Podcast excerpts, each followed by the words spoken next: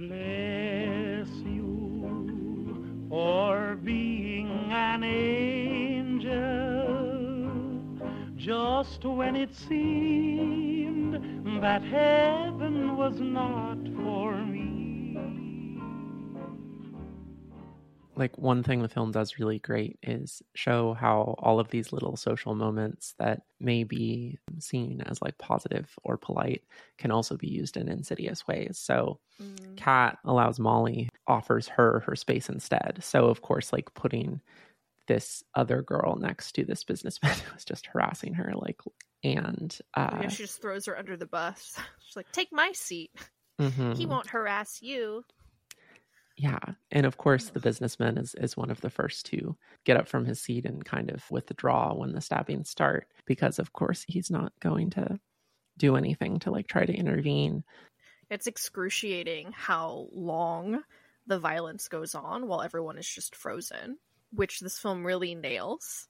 Like it really nails that kind of introspective moment where we all tell ourselves that we would be the heroes, that we would do the right thing, like in a horror film that we wouldn't have our friends split up, that we wouldn't go into the dark room or into the basement.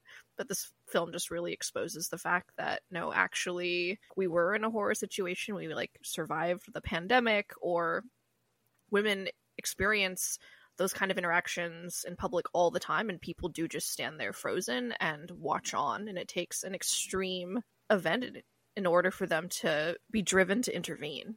But then molly and kat sort of end up together after the businessman becomes infected and stabs molly's eye with his umbrella.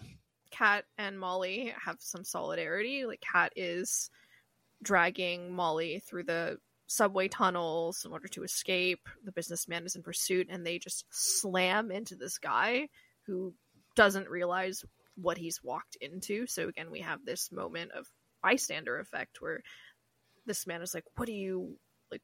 Why did you run into me? Like, are you too blind?" And then he looks and he sees Molly and he sees her wound and he sees the businessman in pursuit, and there's this altercation where this macho guy is gonna come to the rescue given the women's predicament.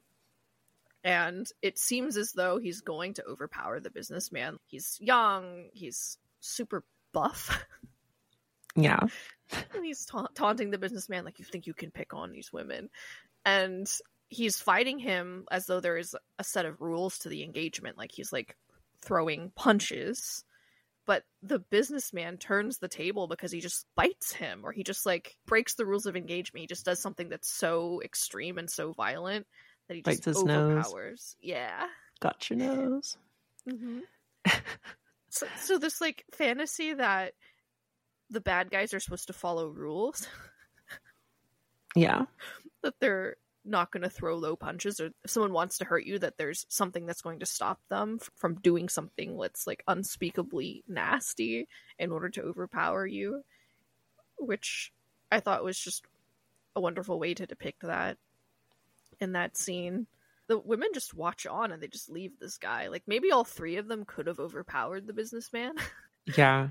I mean also but... by the time the the big guy's nose was bitten off, he also would have gotten infected if he was still alive. To be fair, this is so, true. Yeah. But... So their would-be rescuer having been vanquished by the businessman, Kat and Molly, like frantically running to escape these tunnels, and they see the light at the end of the tunnel, and there walks this character he looks at them and they're shrieking, Help us, help us. And then suddenly you hear this noise and he is closed. He's closing the gate of the, of the tunnel and he's just watching them as they shriek for him to help them. They frantically make it to the exit. Kat drags Molly through the closing door.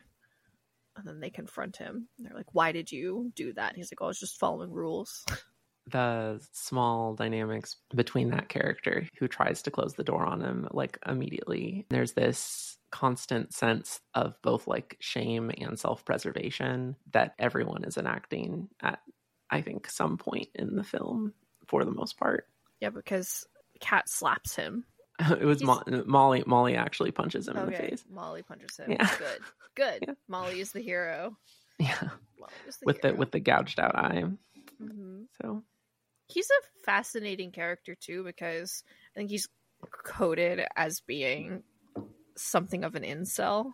yeah, he has hentai on his phone and is a little socially off. There's also something about the fact that he saw these two women, one of them covered in blood, like shrieking, desperately asking for help, and he just closed the door and didn't walk away. He stood there and watched, hmm which is remarkably evil, even though he is just invested in his own self preservation, and it ends up creating a kind of ineptitude.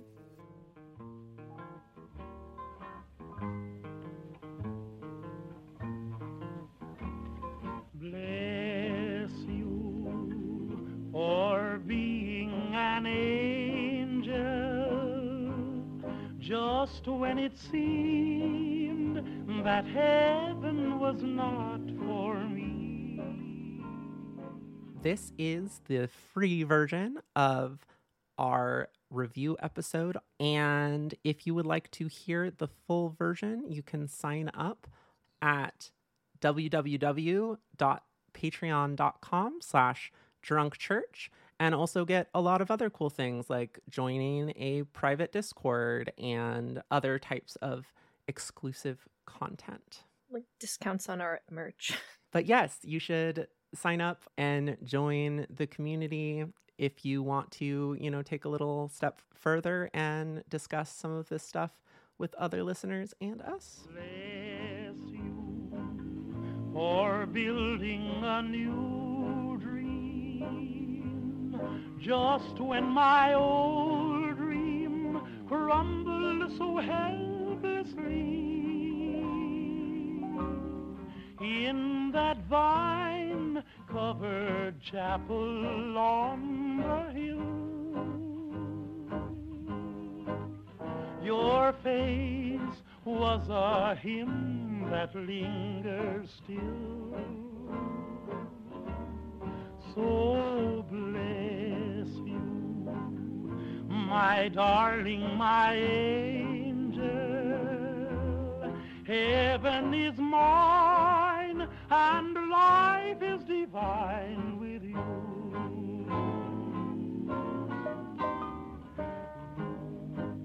Bless you, darling, for being an angel. Just when it seemed that heaven was not for me. Bless you for building a new dream. Just when my old dream crumbled so helplessly. In that vine covered chapel on the hill,